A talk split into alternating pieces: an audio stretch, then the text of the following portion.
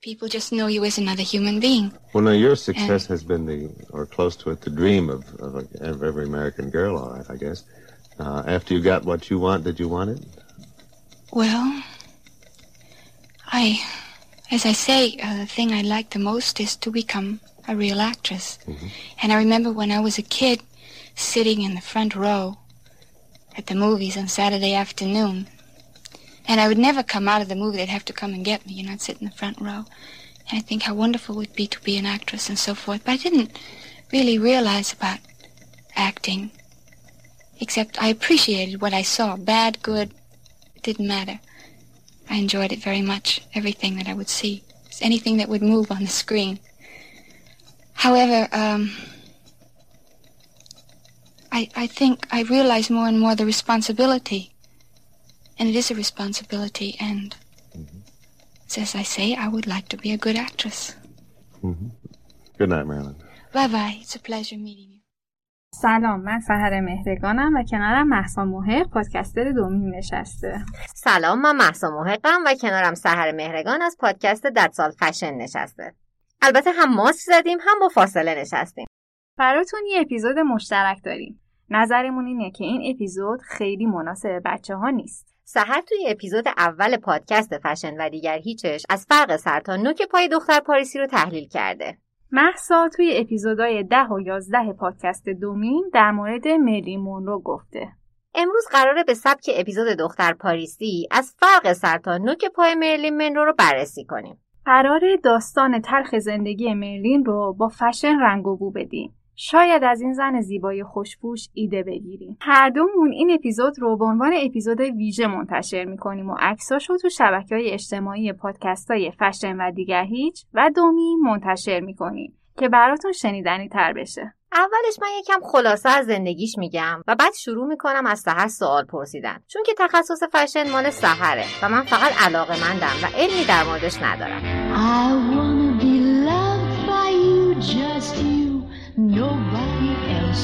You.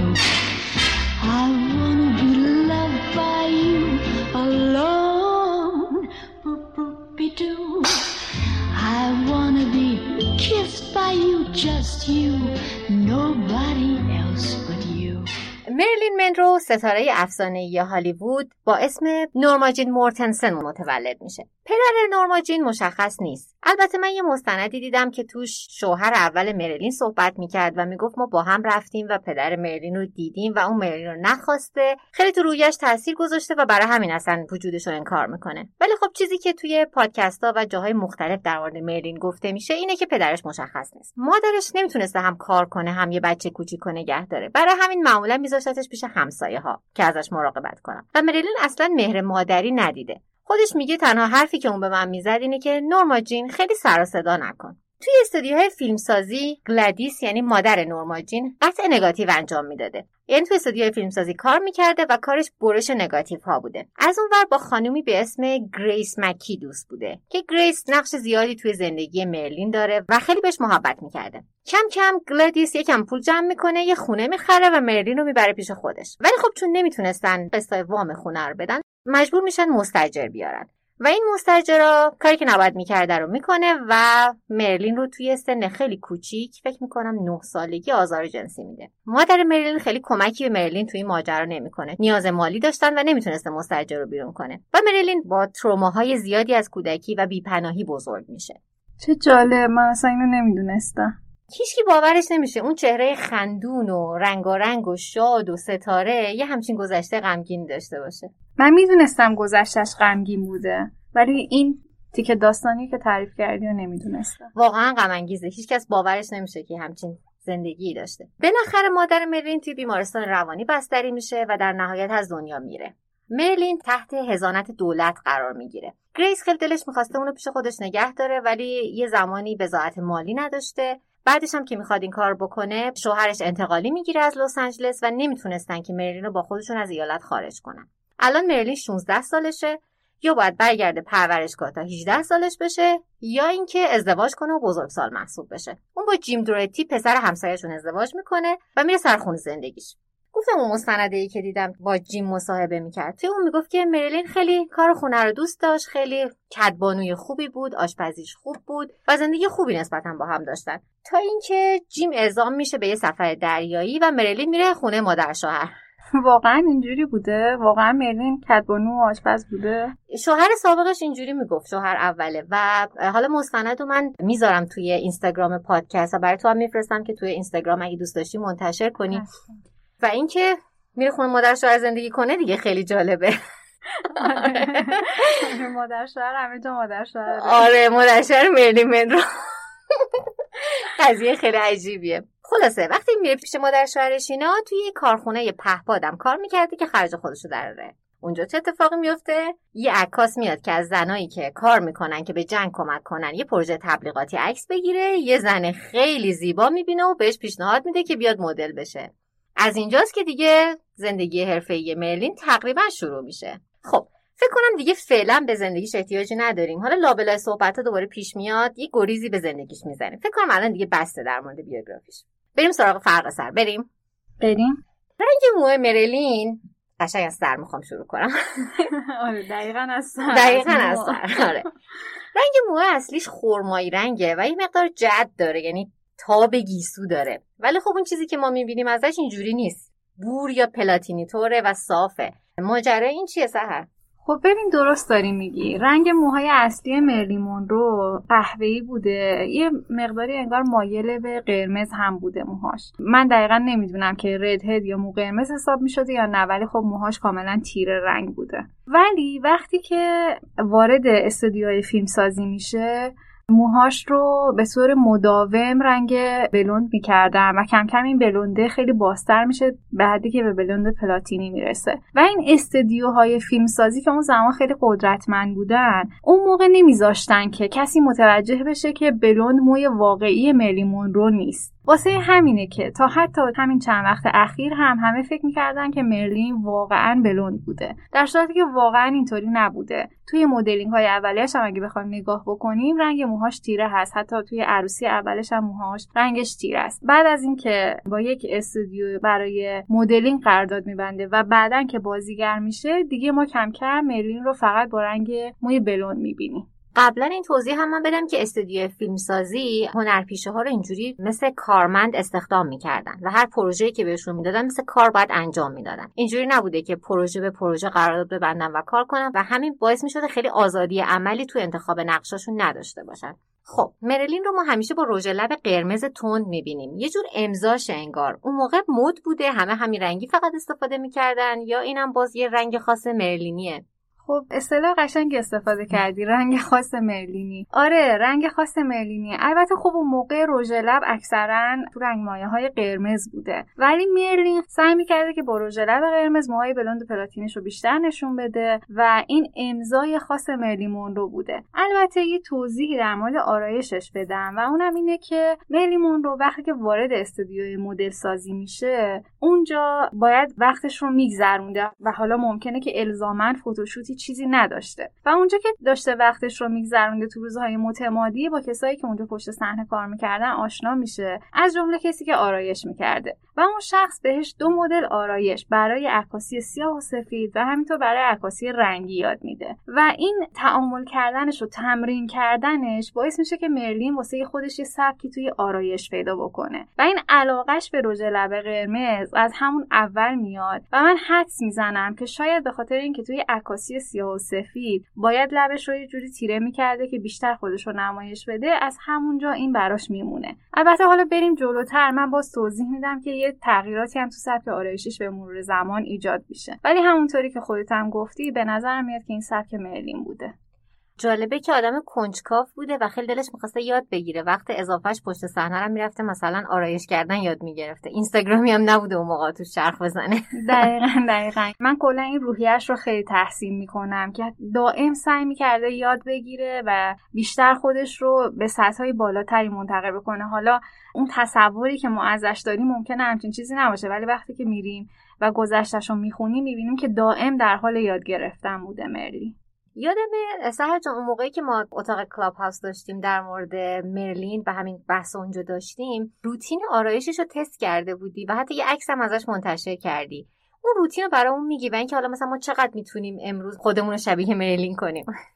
آره روتینش رو امتحان کردم. مرلین یه سبک آرایشی خیلی خاصی داشته که این سبک آرایشیش هم بارها توی مجله های فشن مختلف منتشر شده. منم رفتم اون سبکش رو نگاه کردم. به صورت کلی همه جا میگن که مرلین از وازلین استفاده می‌کرده تا یه خورده صورت خودش رو درخشانتر بکنه و گوناهاش رو کانتور می‌کرده گناه ها رو کمی صورتی می‌کرده تا یه خورده کل صورتش رو رنگ پریده تر متناسب با روشنی موهاش بکنه. و یه خورده با اون رژ قرمزش رنگ و رو بده به صورت خودش. من رفتم و این ترکیبی که استفاده می‌کرده مرلین برای آرایش کردن خودش رو امتحان کردم روی پوست خودم. خودت می‌دونی من سبزه هستم و رنگ پوستم هم تیره است. مسلما. آره. آره مسلما ما شبیه مرلین نمیشیم وقتی که آرایشش رو امتحان می‌کنیم ولی خب خیلی برام جالب بود که ببینم که چیکار می‌کرده. اول از همه باید بگم که خیلی آرایش سنگینیه. یعنی میزان مواد آرایشی که من روی صورتم زدم خیلی زیاد بود. پوست نمی‌تونه نفس بکشه اونجوری. آره آره. یعنی من شخصا برای خودم به این میزان آرایش نمی‌کنم. خب البته قابل مقایسه هم نیست. میلین باید ساعتها یا حالا عکاسی می‌کرده یا جلوی دوربین وای میستاده و این میزان آرایش رو احتمالا نیاز داشته. و خب در صورت کلی آرایشش سنگینه. من اینجوری امتحان کردم آرایشش رو. رفتم و اول همه اون خط چشم معروف ملی مونرویی که تو انتها خیلی کشیده است این خط چشم. اول خط چشم رو زدم. بعد از خط چشمش رفتم سراغ ماسکارا یا همون ریمل که ما بهش میگیم. فقط توی قسمت انتهایی موجه ها من اون ماسکارا رو استفاده کردم. بعد از اون رفتم صورت رو کانتور کردم کل صورت رو کرم پود زدم و بعد از کرم پود که صورتم رو با کانسیلر و کرم پود یک دست کردم اطراف صورت رو یه مقداری رنگ تیره زدم. انگار مثلا قاب می‌گیره صورتشو درسته؟ آره یه جورایی. بعدش هم گونه ها رو contour کردم و یه مقداری رژگونه صورتی زدم. بعد از اون همون رژ لب خیلی قرمز تیره که من قرمز ترین رژ لبی که داشتم استفاده کردم. من از اونها زیاد دارم. منم یه چند تایی دارم. و اینا رو استفاده کردم. و قسمت اصلی که مرلین خیلی روی اون مانور می‌داده و با وازلین انجامش می‌داده رو من با highlighter انجام دادم. روی تیغه دماغ رو highlighter زدم. بالای گونه ها رو highlighter زدم و کمی انتهای بالای پلک که زیر ابرو میشه. همینطور وسط پیشونی و پایین لب. اینجا جاهایی بوده که مرلین با وازلین سعی می‌کرده که اونا رو درخشان تر نشون بده. و خب عکسش رو هم دیدی توی اینستاگرام هم گذاشتم. به نظرم آرایش خیلی جالبی بود. بازم میگم من قرار نبود شبیه مرلین منرو بشم ولی خیلی آرایش جذابی بود. هشت قلم شد من شمردم. هفت قلم نشد. آرایش هشت قلم شد. دیگه میلی رو باید هشت قلم آرایش می‌کرده حالا یه بار خواستیم بریم عروسی جایی بعد کرونا تست می‌کنیم ببینیم چی میشه. آره آره. به درد عروسی اینا می‌خوره. All of my love I will give to you. But teach me, tiger, or I'll teach you.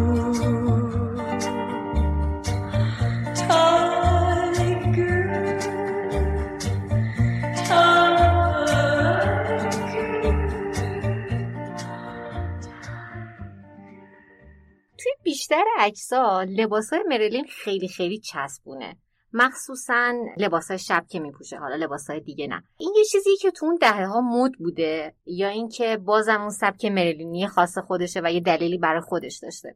آره این هم می‌تونیم بگیم که سبک مرلینیه. به خاطر اینکه اون زمان اتفاقا خیلی خانم ها به صورت روتین لباسهای چسبون نمی پوشیدن ولی مرلین خیلی علاقه داشته که بدن خودش رو نمایش بده و زیبایی خودش رو تو بدنش می‌دیده. به خاطر همین خیلی خیلی علاقه داشته که لباساش تا جایی که می‌تونن چسبون تر باشن. یه داستانی هست از اینکه وقتی که مرلین می‌رفته خرید از یک دونه پلیور سه سایز میخریده 34 و 36 و 38 کدوم سایزش بوده اون وقت؟ در حقیقت مرلین 38 بوده. آها. ولی 34 و 36 هم یه شباهتایی به مرلین داریم ما.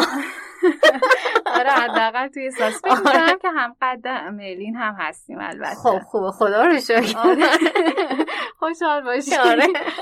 آره مرلین سایز 38 بوده. ولی 38 رو برای زمانهای عادی 36 رو برای استودیو و 34 رو برای وقتایی که توی تلویزیون برنامه زنده داشته میپوشیده. یعنی تنگترین لباسی رو که ممکن بوده مرلین میپوشیده و می‌رفته روی آنتن تلویزیون. و بازم میگم این سبک سبک مرلی مونرو بوده چون خیلی دوست داشته بدنش رو نمایش بده.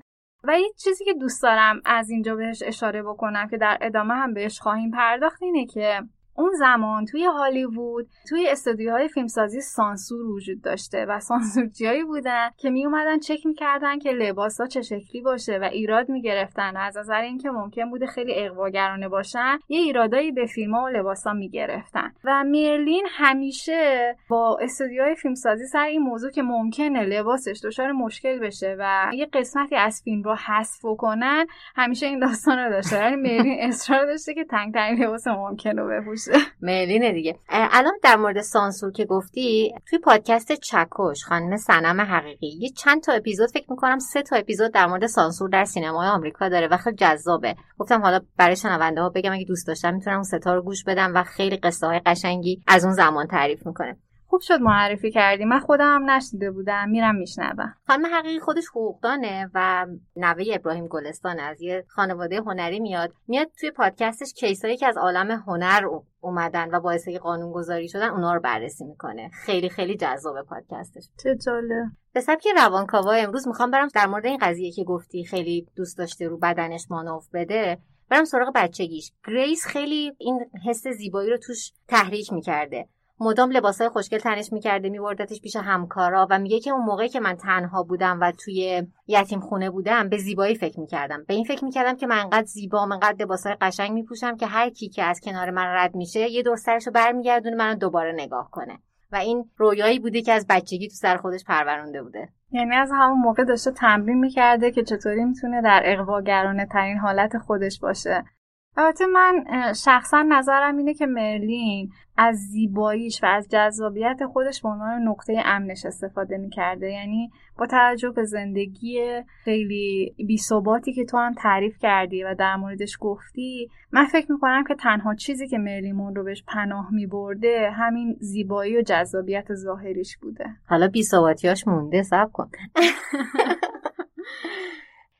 یه بار خیلی وقت پیش یک دو سال پیش یکی از دوستای من یه عکسی رو استوری کرده بود که مری منرو توش شکم داشت.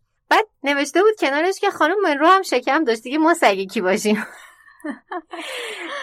توی اون عکسای نودی هم که گرفته واسه یه تقویمی که حالا یه سری رسوایی هم براش درست می‌کنه عکس‌ها رو من نگاه کردم قشنگ شکم داره. پهلوهاش چین خورده و یعنی اصلا مشکلی اصلا با این قضیه نداشته. واقعیه دیگه نه؟ آره آره واقعیه. خب ببین اینجا ما دچار یه تناقض میشیم. توی نگاه کردن با لنز زیبایی امروزی به کسی که مثلا توی دهه 1960 مثلا ستاره بوده. واقعیت اینه که تو اون زمان اصلا این مدل اسکینی که از دهه 1980 90 به بعد حتی می‌تونم بگم که خیلی ترند شد و مورد پذیرش جامعه قرار گرفت که بسیار آدم باید لاغر باشه و شکم نداشته باشه و پهلو نداشته باشه و اینها توی دهه 1950 و 1960 که دوران اوج مرلی مونرو بود اصلا همچین چیزی نبود. و خیلی استانداردهای زیبایی از نظر سایز و قد و اینها متفاوت بود. حتی مانکن هایی که اون زمان برای فروشگاه ها می ساختن و توی فروشگاه می زاشتن از نظر اندازه با مانکن هایی که تو دهه های بعد ساخته شد رو وقتی مقایسه می‌کنن می‌بینن اونها هم کوتاهتر بودن و هم از نظر ارزی ارزشون بیشتر بوده. پس این نشون میده که ما داریم با لنز استاندارد زیبایی امروزی به مری مونروی اون زمان نگاه می‌کنیم. اون زمان داشتن شکم اصلا ایراد خاصی نداشته و مرلین بیشتر سعی می‌کرده که حالت ساعت شنی یا اون قسمت بالای کمرش که یه مقداری باریک بوده رو با لباس پوشیدنش نمایش بده. ولی اینی که بخواد بیاد شکمش رو خیلی صاف طوری که اصلا برجستگی نداشته باشه نمایش بده یه استانداردیه که بعدا اومد و خب مسلما آره من می‌تونم بگم که مرلین منرو شکم داشته. و مشکلی هم از داشتن شکم نداشته. چه دوران خوبی بوده. من که میگم دوران طلایی بوده. باید برگردیم به اون دوران. آره کم کم برمیگردیم. آره. اینقدری که مرلین منرو رو ظاهر و آرایش و لباس و این چیزا تاکید می‌کرده ما هیچ موقع نمی‌بینیم accessories استفاده کنه. و نه جواهرات نه هیچ چیز دیگه ای فقط یک بار توی فیلم How to Marry Millionaire چجوری با یه میلیونر ازدواج کنیم کار می‌کنه که خب اونم حالا لباس صحنه و طراح صحنه این چیزا رو بهش داده بوده. مال رولشه مال خودش نیست. چیه که از اینا استفاده نمی‌کنه؟ به نظر می‌تونسته خیلی به استایلش کمک کنه. آره دقیقا درست داری میگی و نکته خیلی جالبیه که خیلی هم بهش توجه نشده. می‌دونی مرلین اصلا به ترند روز اهمیت نمی‌داد. بیشتر به این اهمیت می‌داد که خودش چه شکلی جذاب و زیباست. حالا ممکن بودش که این الزاما با ترند روز همزمان و همراستا نباشه. آفرین. آره تو دوره ای که حتی بازیگرای هالیوود سعی می‌کردن که با جواهرات بیشتر و مثلا به سبک الیزابت تایلری خیلی جواهرات بزرگی بندازن و جلب توجه بکنن میلین احساس می‌کرد که جواهر انداختن باعث میشه که توجه از خودش منحرف بشه و به سمت جواهراتش معطوف بشه.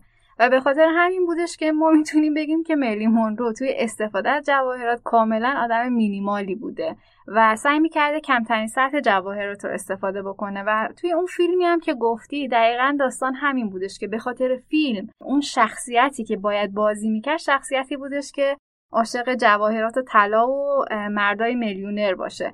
ولی توی زندگی واقعیش همچین چیزی نبود و علاوه بر این چند تا نکته دیگه در مورد استایل مینیمال مرلی مونرو اینه که خیلی های نود و مشکی رو دوست داشت. به خاطر اینکه باز هم بیشتر توجه به خودش و بدنش و حالتش جلب بشه تا اینکه به چیزایی که پوشیده یا جواهراتی که انداخته. پس می‌تونم بگم که واقعا مرلی مونرو کسی بوده که به جواهرات اهمیت نمی‌داده. جالبه. French are glad to die for love. They delight in fighting duels. But I prefer a man who lives and gives expensive jewels. A kiss on the hand may be quite continental, but diamonds are a girl's best friend. A kiss may be grand, but it won't pay the rental on your humble flat or help you at the automat.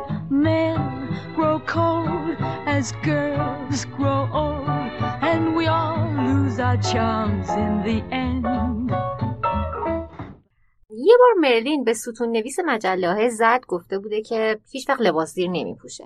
اون موقع این جنبش های فمینیستی که سوتیانو میداختن تو سطل آشغال اینا راه افتاده بوده؟ یا اینکه نه این یه چیز دلبرانه باز بوده که گفته بوده به مطبوعات؟ آره این توجه خیلی جالبه به خاطر اینکه تقریبا اینا همزمان بودن. یعنی جنبش های فمینیستی تو دهه 1960 بود. خب و البته جنبش های فمینیستی خیلی به مرلی مونرو هم اعتراض داشتن به خاطر اینکه مرلی مونرو نماد اقواگری و جذابیت جنسی بود توی سینمای هالیوود و خب زنها دوست نداشتن که همچین تصویری به صورت کلی ازشون خیلی نمایش داده بشه. اما مرلی مونرو فمینیست نبود به ادبیات فمینیستی اون زمان و حتی این زمان. پس نمی‌تونیم بگیم که نپوشیدن سوتین توسط مرلی مونرو یک حرکت فمینیستی تلقی میشه. نه ملیمون رو می‌دونست که چطوری اقواگر باشه و می‌دونست که با درست کردن هواشی می‌تونه سر زبون ها باشه و توی مطبوعات باشه. و این حرکتی که من سوتین نمیپوشم یا لباس هایی میپوشم که نیازی نداشته باشه که زیرش لباس زیر پوشیده بشه بیشتر برای ساختن هواشی و زیاد کردن آتیش اقواگریش بوده تا اینکه یه حرکت فمینیستی تلقی بشه. نشد اینجا دیگه. به چسبونیمش به جنبش های مدرن. آره نشد. متاسفانه. خب. فکر کنم دیگه می‌تونیم بریم سراغ لباساش. اگه که موافق باشی از لباس عروسی ها شروع کنیم. عروسی اولش که گفتم فقط به خاطر این بود که نره پرورشگاه و یک آدم بزرگسال به حساب بیاد. لباس اون چجوری بود و استایلش چه شکلی بود؟ لباسش یه لباس آستین پفی آستین بلنده و دامنش هم خیلی بلند و چینداره که خب از پوشیدگیش مشخصه که اون زمان یه مقداری اون حالت سنتی رو داشته حفظ می‌کرده و همونطور که خودت هم گفتی یک بچه 16 ساله بوده میلین تو اون زمان که هنوز نه خودش رو شناخته بوده نه سبک خودش و نه روش زندگیش رو. واسه همین کاملا همه این حالات و روحیاتش توی اون لباسش هم نمایانه. حتی موهاش خیلی تیره است و مجعد و چینداره و کاملا میلی مونرویی که هنوز وارد دنیا نشده و هنوز خودش رو نشناخته توی اون لباس خودش رو داره نمایان می‌کنه و نشون میده. همون عروسی که آشپزیش خوبه و کتبانو و بعدم میره خونه مادرش رو زندگی می‌کنه. آره دقیقا همونه. این لباس متناسب همون عروسه.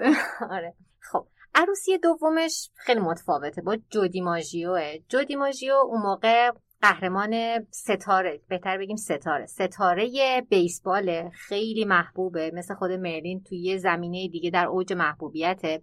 اینا سالها با هم دوست بودن ولی خب حالا خیلی دوستی متعهدانه بینشون نبوده. ولی مریلین الان خیلی اوضاع کاری خوبی نداره. با استودیو فاکس قرن بیستم به مشکل برخورده. برای اینکه دلش نمی‌خواسته اون نقش بورحمق رو همیشه بازی کنه و یکی از نقشا رو گفته بازی نمی‌کنم و اونم تعلیقش کردن. جو میاد پیشنهاد میده میگه خب تو که الان کار نمی‌کنی. ما هم که مدت هاست با همین بیا با هم ازدواج کنیم. من برای یه سری مسابقه دارم میرم ژاپن. اونم میشه ماه اصلمون و خوش و خندان و خیلی هم خوب. مرلین هم قبول می‌کنه و اونا توی ازدواج خیلی فقط میرن تو سالن عقد می‌کنن میان بیرون. ولی خب سرنخ از اون ورم به خبرنگارا میده و بعد که میان از سالن بیرون همه دورشون جمع میشن از این حرفا. خلاصه هم هواشی رو یعنی یه خود جو و نسبت به خودش مثبت می‌کنه که بالاخره ازدواج کرده تعهد ایجاد کرده. از اون طرف با یه ستاره ازدواج کرده و اینکه برید گمشید اصلا من بهتون احتیاجی ندارم به این استودیو یه همچین چیز داره میده. لباسش چجوری حالا تو ازدواجی که انقدر مهمه و انقدر سیاسیه شاید. ببین دومین لباس عروسی مرلیمون رو یه لباس به رنگ تیره است. اگه اشتباه نکنم قهوه‌ایه که فقط یقه اون سفیده. و حتی آیتم هایی که ما به صورت لباس عروس به صورت روتین توقع داریم رو هم نداره. یعنی تور نداره. و لباسش حتی بلند نیست لباسش تا زیر زانوه رنگش هم که گفتم تیر است. حتی... سفید نیست دیگه باقیش اصلا. آره دیگه بقیه مواردش هم دقیقا همینه. و من احساس می‌کنم که میلی رو داشته با این لباس پیام می‌داده که اولا کسی برام مهم نیست و من اهمیتی نمیدم به دور اطرافم. و یکی دیگه داره این پیام رو میده که من اون آدم عاشق زرق و برق و نمی‌دونم. اون چیزی که مثلا سینمای هالیوود ازم ساخته الزاما نیستم. من یه آدمی هم که اگه بخواد ازدواج بکنه حتی با یک لباس ساده میره ازدواج می‌کنه و زندگیشو می‌کنه. منم فکر می‌کنم که تو بهترین حالت می‌تونیم این تصور رو داشته باشیم که مرلی مونرو داشته می‌گفته که بذارید زندگی ما بکنم با این لباس. این ازدواج همون اولش جنجال دیگه هم می‌سازه و اون ماه اصلشونه واسه ماه اصل میرن ژاپن که حالا اونجا مسابقه داشته جودی ماژیو مرلین تنهایی پامشه میره کره و اجرا داشته برای سربازای آمریکایی. اون موقع زمان جنگ کره بوده که شوروی و آمریکای جنگ نیابتی تو کره شمالی جنوبی با هم داشتن و براشون اجرا می‌کنه و تقریبا ماه به این میگذره که اون یه جنجال خبری دیگه بسازه. و فکر می‌کنم خودت یه بار گفتی که برمیگرده میگه خیلی ماحصل به من خوش گذشت. ماحصلم تو کره. ماحصلم تو کره آهان. آره درست میگی. ماحصلم تو کره خیلی خوش گذشت. اصلا که داماد داشته توی ژاپن مسابقه می‌داده. آره, آره. اونجا لباسای جنجالی تنش می‌کنه. خب درسته این دوتا با هم دیگه میرن ژاپن. و جو خیلی ستاره بوده و عادت داشته به معروف بودن و براش کف زدن و اینها. ولی وقتی که می‌رسن ژاپن یک جمعیتی میاد به سمت مرلین و همه داشتن مرلین رو صدا می‌کردن و جو اصلا تعجب کرده بوده از اینکه اون شخصیت معروف دوست داشتنی دیگه نیست اینجا و الان دیگه داره به اسم شوهر مرلین شناخته میشه. رفته بوده تو حاشیه. دقیقا رفته بوده تو حاشیه. و اینجا بدتر زمانی اتفاق میفته که سفارت آمریکا به مرلین میگه که حالا که تا ژاپن اومدی بیا تو کره و برای سربازای امریکایی که روحیشون خراب شده اجرا کن. و جو مخالفت می‌کنه. خب حسودی می‌کرده. الان الان دیگه جو جو نیست و شوهر مرلین مونروه و مخالفت می‌کنه و به مرلین میگه که نه ما نریم کره. و مرلین میگه که نه من دوست دارم که این کار انجام بدم.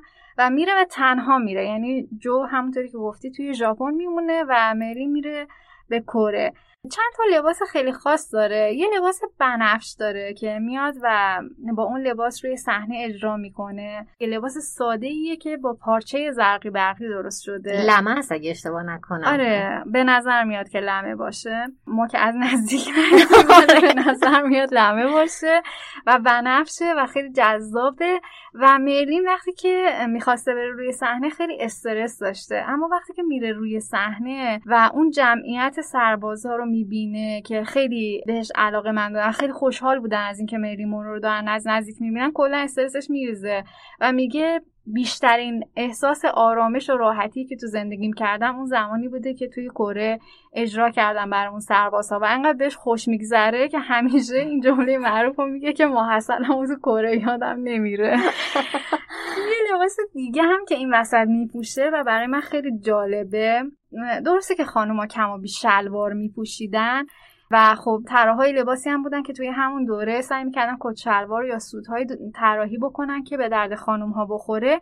اما ملی مونرو فکر می‌کنم وقتی که داشتن از ژاپن میبردنش به کره این لباسو که حالت لباس راحتی داشته بهش میدن بپوشه لباسش حالت لباس سربازی سربازای آمریکاییه. اون شلوار سربازی پوتین و پیرهن دکمه دار تنشه و خیلی برای من جالبه. عکسایی که در مورد این پیرهن و شلوار و پوتینی که ملیمون رو پوشیده توی زنانه ترین حالت ممکنشه. یعنی من حتی اگر لباس مردونه و لباس سربازی لباس جنگ هم بپوشم بازم آیکان فشن و آیکان شخص اقواگر رو هنوز دارم. اونجا هم لوند و دلبرانه. لوند و دلبرانه.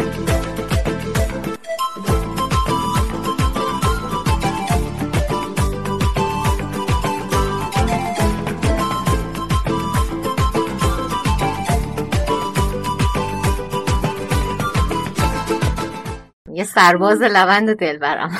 با همین توضیحاتی که گفتیم از به بسم الله ما اصل قابل پیش بینیه که این ازدواج قرار نیست خیلی طول بکشه و به جدایی منجر میشه مرلین میره سراغ آقایی به اسم آرتور میلر. آرتور میلر رو ما همه از یه جای دیگه می‌شناسیم از دنیای ادبیات می‌شناسیم ایشون نمایشنامه نویس معروفیه. قبلا چندین سال پیش یه فیلمی بازی کرده بوده مرلین که فیلم نامش رو این آقا نوشته بوده ظاهرا. یه رابطه کوتاه مدتی هم بینشون شکل گرفته بوده ولی تموم میشه. آرتور میلر هم اون موقع و هم الان ازدواج کرده بوده و بچه داشته. بعد از اینکه مرلین میره نیویورک آها اینا بگم اول که قراردادش با فاکس قرن 21 بعدا اوکی میشه بعد از اینکه از کره برمیگرده. می‌بینن خب این ستاره بزرگی ما مجبوریم باش کار کنیم. ولی دوباره به مشکل برمیخورن و یکی از پاداش های مریلین رو نمیدن. مریلین دیگه آزاد میشه. اونا قرارداد رو نقض کرده بودن و پا میشه میره نیویورک. نیویورک شرکت فیلمسازی می‌زنه کلاس های بازیگری میره و با آرتور میلر دوست میشه مجدد. این دفعه دیگه آرتور میلر از همسرش جدا میشه و با هم ازدواج می‌کنن. این بودن با آرتور میلر هم من حس می‌کنم به خاطر اینه که مرلین می‌خواسته بگه که من فقط یه بورحمق دلبر و جذاب نیستم. من می‌تونم فکر کنم من دوست دارم پیشرفت کنم من دوست دارم یاد بگیرم. این دفعه رفتم سراغ مردی که این مرد دیگه بازیکن بیسباله نمی‌دونم خوش قیافه ورزیده نیست. یه آدمیه که مغزش خوب کار می‌کنه. با آرتور میلر ازدواج می‌کنه. لباس عروسیش این دفعه دیگه امیدوارم یه لباس عروسی واقعی باشه.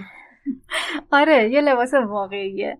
این دفعه لباسش سفیده و می‌تونم بگم که این سومین باری که مرلین ازدواج می‌کنه کاملا لباس عروسی سبک مرلین مونروه. این لباس این دفعه سفیده همونطوری که گفتیم و تور داره و دستکش سفید کوتاهی دستشه که خیلی جذاب و زیباست و چیزی که خیلی جالبه یقه لباسه که کاملا سبک همون یقه هایی که میلی مونرو بهش علاقه داره و قد لباس که بازم زیر زانوه. بازم نشون میده که میلی مونرو داره میگه من اونجوری که خودم هستم دارم لباس میپوشم نه اونجوری که لباس عروس باید به صورت سنتی باشه. پس این دفعه با در نظر گرفتن قد لباسش دستکش سفیدش و یقه خاصی که معمولا سبک مرلین مونروه می‌تونم بگم که مرلین این بار هم خوشحال بوده از ازدواجش و هم سبکش رو دیگه اینجا توی سنی بوده که پیدا کرده بوده و کاملا اون رو هم توی لباس عروسش رو پیاده کرده. I'm through with love. I'll never fall again. Said adieu to love. Don't ever call again, for I must have you. So I'm through with love. I've locked my heart, I'll keep my feelings there. I've stopped my heart with icy frigid air. And I mean to care for no one because I'm through with love. Why did you lead me to think you could care? Didn't need me, you had your share of slaves around you to hound you and sweat with deep emotion. معروف ترین لباس مرلین احتمالاً یعنی هر کسی بخواد یه تصویر از مرلین من رو بیاره تو ذهنش اون لباسیه که سر یکی از سکانسای خارش هفت ساله پوشیده لباس سفید پلیسه ظریفیه که روی هواکش مترو وایساده و باد خورده زیرش و دامنش پف کرده. این لباس قضیهش چیه سهر جون؟ این لباس معروف ترین لباسشه اما دلیل داره که چرا معروف ترین لباسش شده. خب وقتی که می‌خواستن این سکانس از فیلم رو بسازن و همینطور خب می‌دونی که سر صحنه عکاس هایی هستن که عکاسی می‌کنن از صحنه تا اینکه اینا رو بعدا بتونن برای تبلیغات و برای زمانه دیگه استفاده بکنن. کارگردان برای اون زمانی که می‌خواد سرخوشی شخصیت مرلین توی اون فیلم رو نشون بده که روی اون هواکش میسته و حالا داره لذت می‌بره. از لحظه خودش چندین و چند بار کات میده و این صحنه رو تکرار می‌کنن که این چند تا دلیل داشته. یکی اینکه اون زمان مردم می‌رفتن پشت صحنه وای میستادن و به صورت زنده قسمت از فیلمبرداری فیلم ها رو می‌دیدن. و کارگردان وقتی که می‌بینه مردم خیلی از این صحنه استقبال کردن حتی با اینکه اون چیزی که می‌خواسته کم و بیش در اومده بوده اما هی کات می‌زده و هی می‌گفته دوباره بگیریم. اینو داشته باش. علاوه بر این عکاس ها از زوایای مختلفی از مرلین عکس می‌گیرن. و خب اون عکس جنجالی که کاملا خب دامنش بالا رفته و اینها از بین این عکس ها در میاد. و این عکس رو چند متر بزرگ می‌کنن و توی یکی از خیابونای نیویورک می‌ذارن یا تو شهرهای مختلف برای اینکه تبلیغ فیلم خارج هفت ساله بشه. و این تندیس چند متری انقدر سر و صدا می‌کنه که حتی هر کسی که این فیلم رو هم ندیده باشه مرلین رو با اون لباس و توی اون حالت می‌بینه و می‌شناسه. کما اینکه ما هم همچنان اولین تصویری که ممکن از مرلین مونرو بیاد توی ذهنمون همون تصویرش با اون لباس سفید یقه هالتر باشه. حالا میگی مردم میمدن پشت صحنه نگاه می‌کردن. یکی از مردمی که اومده اون صحنه رو دیده ظاهرا جودی ماژیو بوده و اصلا خوشش نیومده و میگن یکی از جاهایی که رابطه اینا رو خیلی خراب کرده همین عکس معروفه. آره دقیقا. وقتی که میاد سر صحنه و اون صحنه فیلم برداری رو می‌بینه و کف و سوتایی که مردم از پشت صحنه برای مرلین رو می‌زدن و خب مسلما که نشون میده که آخر شب یه دعوای حسابی این دو نفر با هم دیگه داشتن. در مورد این لباس هم یه نکته جالب اینه که توی سال 2011 آوردن این لباس رو و حراج کردن. خریدارش نامشخصه ولی چهار و شش دهم میلیون دلار برای این لباس پول پرداخت شده که یکی از گرونترین اعدادی هستش که بابت لباس یه سلبریتی یا یه فرد مشهور توی حراج ها پرداخت شده. یعنی الان نمی‌دونیم اون لباس کجاست. تویش موزه مدی هم نیست. راستش دقیقا نمی‌دونم ولی می‌دونم که خریدار مشخص نبوده. آها. آها ممکنه که برده باشه یه جای معروف ولی معلوم آره. نیست کی خریده. آره الان حضور ذهن ندارم. شاید جایی به نمایش در اومده شاید هم نه. ولی می‌دونیم که الان صاحبش مشخص نیست. خب حالا اگه چیزی بیشتری پیدا کردیم توی اینستاگرام منتشر می‌کنیم. اگه دوستانم چیزی می‌دونن کامنت کنن که ما هم بدونیم. آره فکر خوبیه. اگه کسی می‌دونه لباس الان کجاست یا جایی به نمایش گذاشته شده به همون بگید. ما هم توی اینستاگرام منتشر می‌کنیم. خب حالا می‌خوایم بریم سراغ یه لباسی که فکر کنم که هیچ کدوممون نتونیم بپوشیم و اون شکلی بشیم. می‌دونی کدومو میگم؟ گونی؟ گونی آره. این دیگه قضیهش چیه؟ این دو تا داستان داره. همونطوری که هول خیلی اتفاقاتی که معروفی که توی دنیا هستش روایت های مختلفی وجود داره. این گونی هم دو تا روایت داره. که البته روایتاش خیلی هم از همدیگه غریب و ناآشنا نیستن ولی خب من دو تا روایتش رو میگم. روایت معروف تر اینه که مرلین توی مهمونی بوده و یه لباس خیلی بدن نما پوشیده بوده طبق معمول و خیلی چسبون یه خبرنگار بهش نزدیک میشه و با عبارات بعدی اونو مخاطب قرار میده و بهش میگه مبتذل و بهش میگه تو اگر گونی بپوشی بهتر از این لباس بدیه که توی این مراسم پوشیدی. اون موقع مرلین با کمپانی فاکس قرن بیستم قرارداد داشته و کمپانی فاکس قرن بیستم همین حرف این خانم رو می‌گیره و میگه چرا که نه؟ ما مرلین رو توی گونی هم نشون میدیم و نشون میدیم که این همیشه جذاب و زیباست نه فقط با این لباسی که شما دارید می‌بینید. نه همین لباس زیباست نشان آدمیت. آره دقیقا. خیلی ربطی نداشت ولی خب. آره به هر حال مرلین هرچی بپوشه قشنگه. آره. و روایت دوم برعکس اینه. میگه که توی همین مهمونی یک نفر به مرلین نزدیک میشه و بهش میگه تو انقدر زیبایی که حتی اگر که گونی هم بپوشی زیبا هستی و اصلا نیازی نیستش که حتی بخوای خودتو زیباتر از اینی که هستی بکنی. و بازم این به کمپانی فاکس قرن بیستم این ایده رو میده که بیان و یک فوتوشوتی انجام بدن که مرلین رو توی گونی نشون بدن.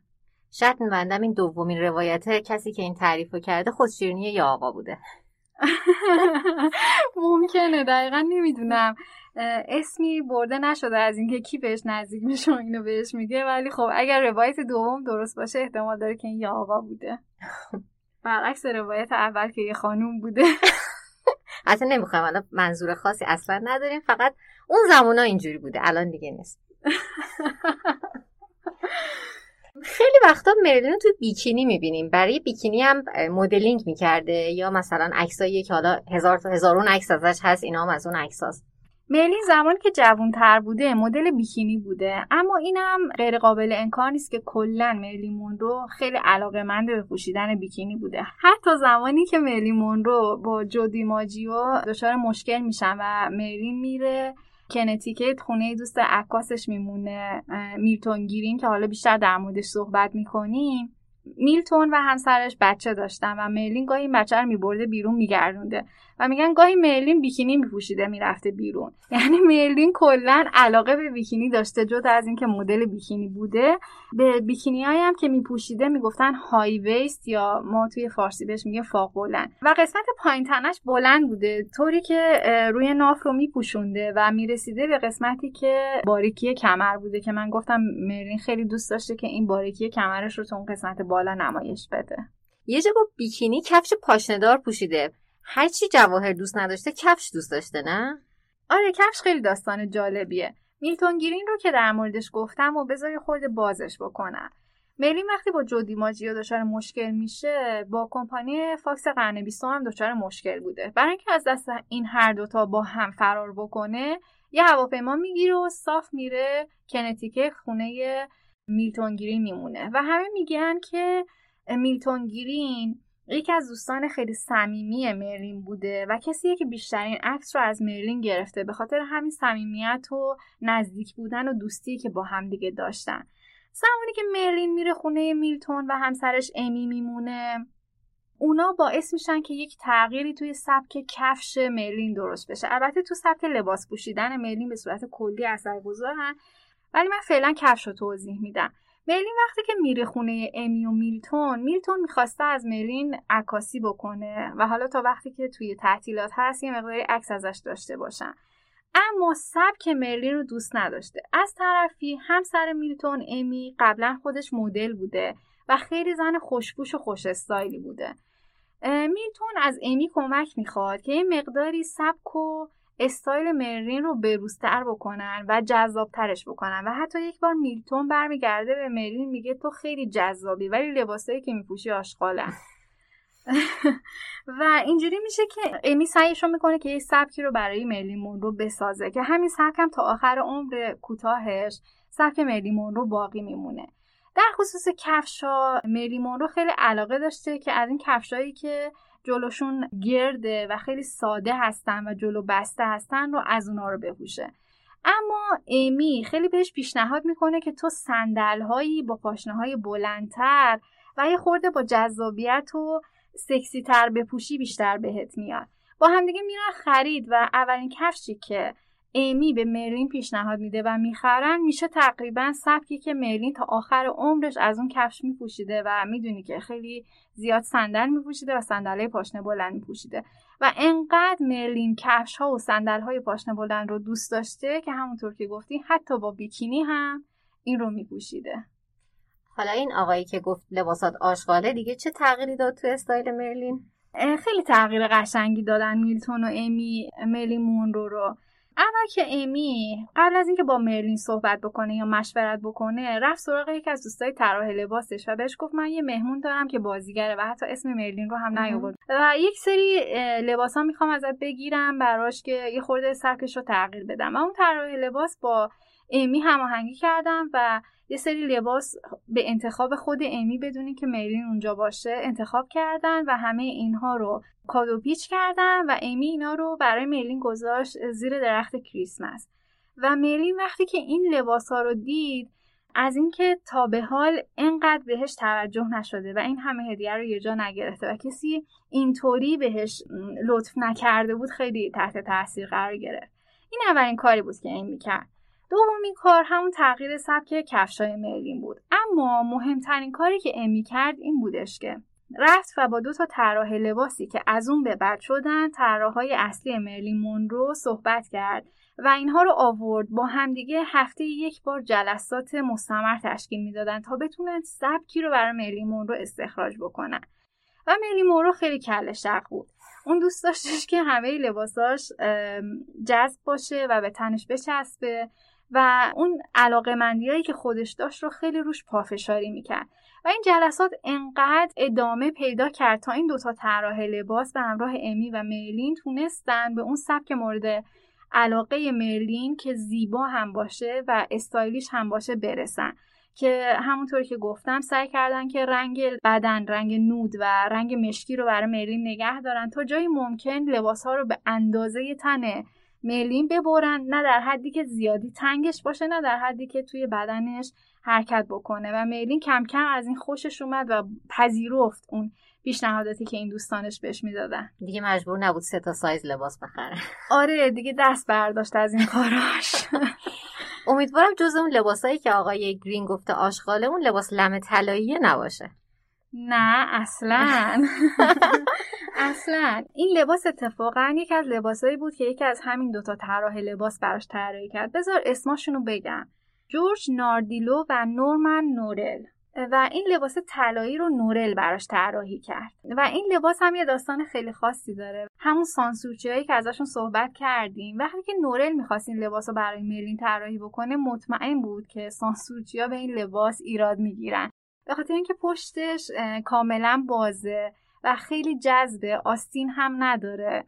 و جالب اینجاست که وقتی که این لباس رو کارگردان قبول کرد که نورل به همین شکل طراحیش بکنه و میری هم خیلی دوست داشت که این لباس رو بپوشه وقتی که فیلم رو گرفتن یک قسمتی از فیلم هستش که مرلین با شخصیت مرد داستان دارن توی یه مهمونی میرقصن. رقص مرلین هم خیلی اقواگرانه است. اون قسمتی که میلین از جلو توی فیلم نمایش داده میشه رو سانسور کردن و حذف کردن و فقط یک تیکه از قسمت پشت لباس باقی مونده که اونم خیلی به اندازه خودش اقواگرانه هست. کافی بوده.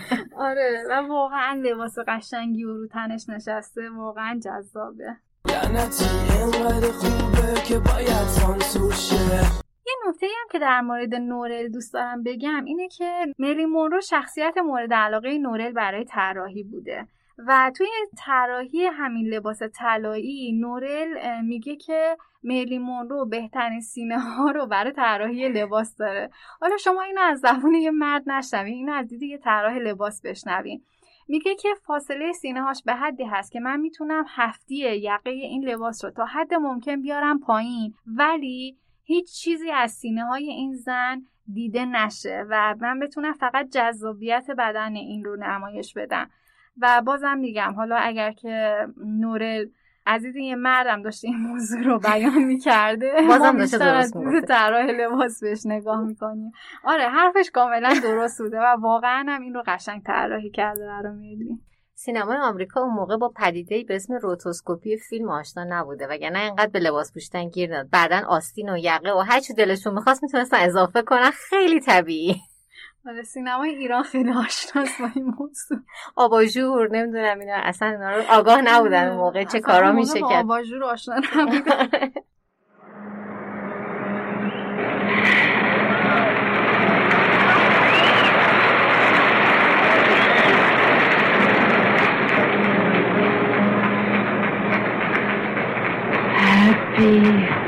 birthday to you.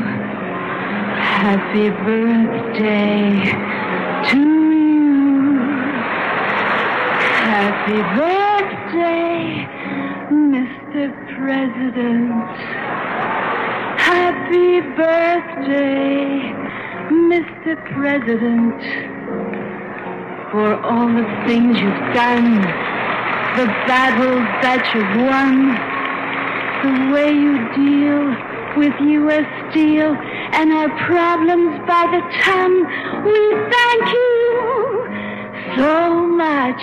Everybody, happy birthday!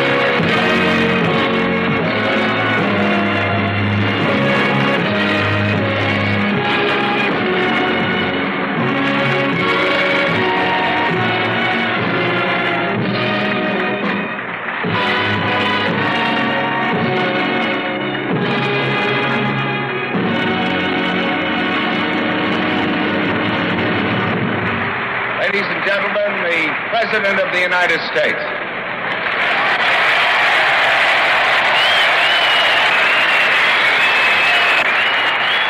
Thank you.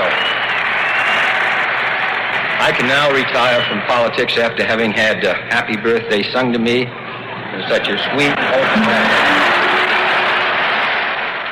سر از نظر خودم مهمترین لباس رو گذاشتم برای آخر کار save the best for the last لباسی که تو تولد کندی پوشیده واسه یکم جو اون موقع رو بگم. تولد کندی خیلی سعی کردن کندی ها که مرلین تو شرکت نکنه. زمانیه که از FBI و CIA هشدار امنیتی در مورد مرلین اومده که حرفایی رو به جاسوسای کمونیست زده که احتمالا از زبون خود رئیس جمهور شنیده. یعنی دو تا برادر پتومت کندی ما حرفای جلوی مرلین زدن و انقدر به حسابش نیاوردن و انگار دیواره این حرفا رو جلوش زدن و این حرفا رو حالا نمی‌دونم از سر اینکه می‌خواسته بگه من خیلی به رئیس جمهور نزدیکم خیلی باهوشم خیلی در مورد سیاست می‌دونم یا از سر نادونی نمی‌دونم از سر هر چیزی برای یک سری از دوستاش تعریف کرده. ماشاءالله کمونیست هم دورور زیاد بوده اون موقع. می‌تونیم قشنگ یه تئوری توته تور اگه نگاه کنیم. پزشکش دکتر گرینسون یه فعال سیاسی کمونیست سابق بوده. یونس مری کسی که پرستارش و خدمتکارش بوده با بازم از همین دسته بوده. باز هم یه کمونیست سابق بوده. از طرفی هم مرلین یه سفری داشته به مکزیک و اونجا توی خونه یه آقایی که اسمش سخت بود و یادم نیست مونده بوده که اونم کسی بوده که آی بهش خیلی شک داشته و حتی تو مکزیکو سیتی هم که زندگی می‌کرده تحت نظر آی بوده. یه ذره مشکوکه همه اینا رو که می‌ذاری کنار هم و همونطور که گفتم جی ادگار هوور اون موقع رئیس اف بی آی بوده. اگه اشتباه نکنم میاد و به رئیس جمهور میگه که صحبت هایی شده از زبان یک سری جاسوس های کمونیست ها که اینها از مرلین منرو رسیده و مرلین از شخص رئیس جمهور فقط می‌تونسته شنیده باشه. در نتیجه جان اف کندی کلا رابطش رو قطع می‌کنه. خط مستقیمی که بهش داده بوده که به کاخ سفید هر موقع دلش خواست زنگ بزنه و با اسم مستعار میسکرین اونو قطع می‌کنن و کلا خیلی اوضاع آشوبناکی شده بوده.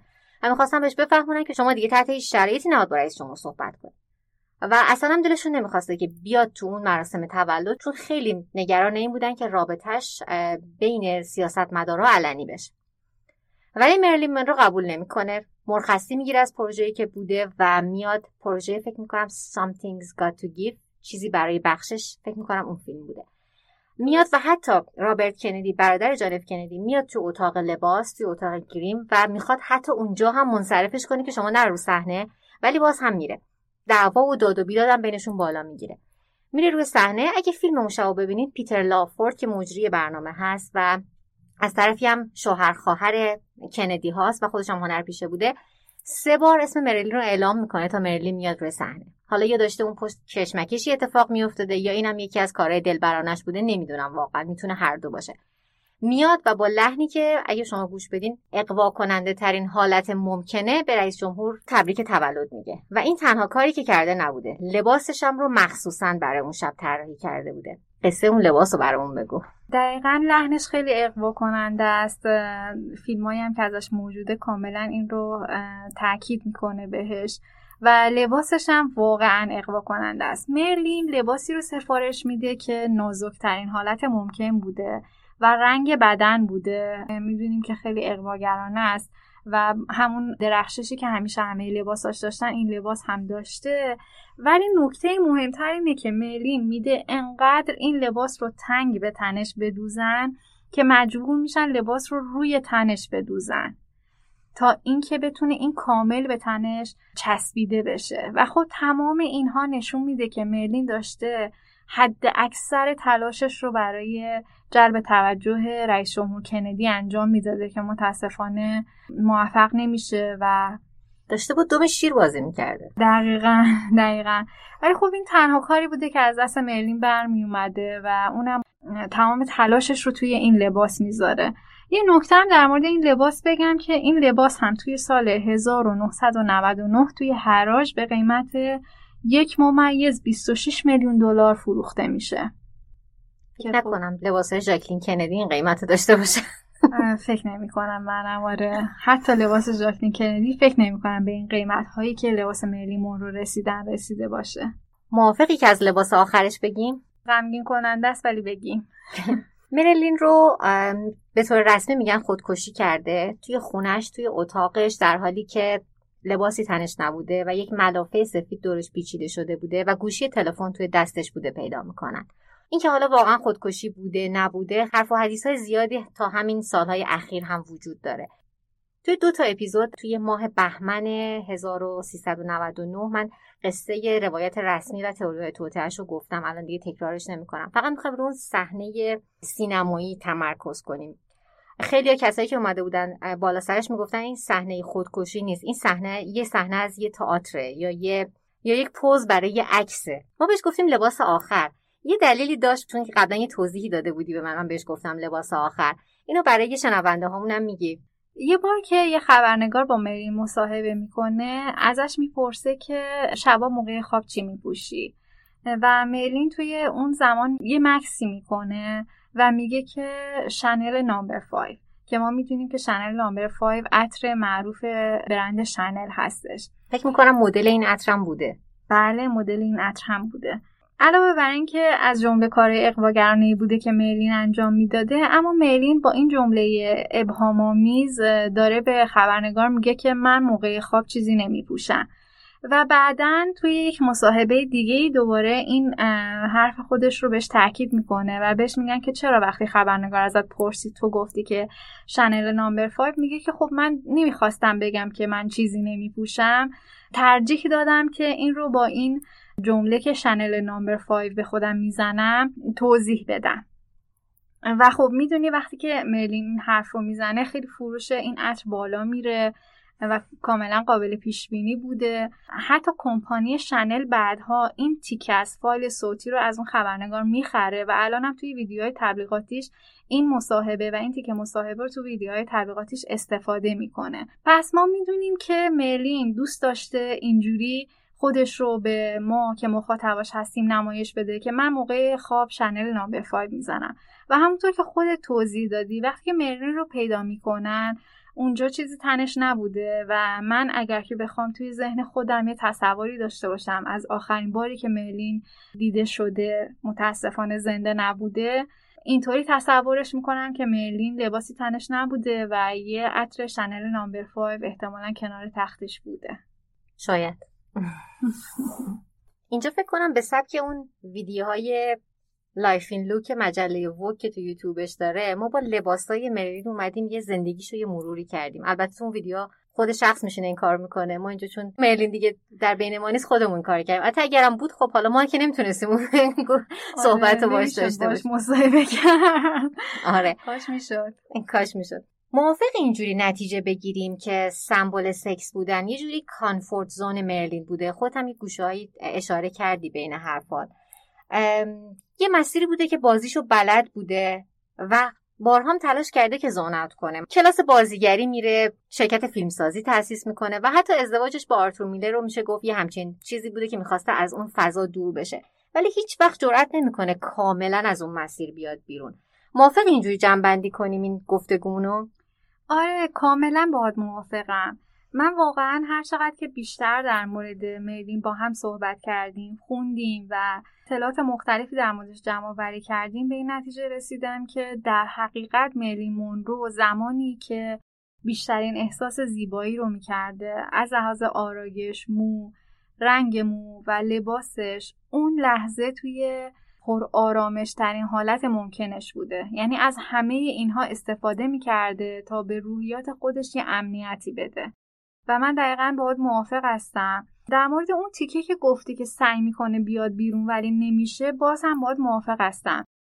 میلین که از زمان بچگی اینطوری یاد گرفته بوده که هر وقت که زیبا باشه خواستنیه هر زمانی که تلاش می‌کرده که از این تصویر خودش رو بکشه بیرون دچار ناامنی می‌شده.